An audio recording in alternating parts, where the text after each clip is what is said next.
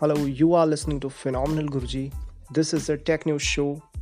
Reliance Jio to launch affordable Android smartphone end of this year. That's according to a new report from Business Standard, which claims that the launch might happen by December 2020. The report further claims that the company is hoping to roll out a whopping 100 million units of its affordable Android devices, which are said to be shipped with bundled data packs. Stay tuned for more updates.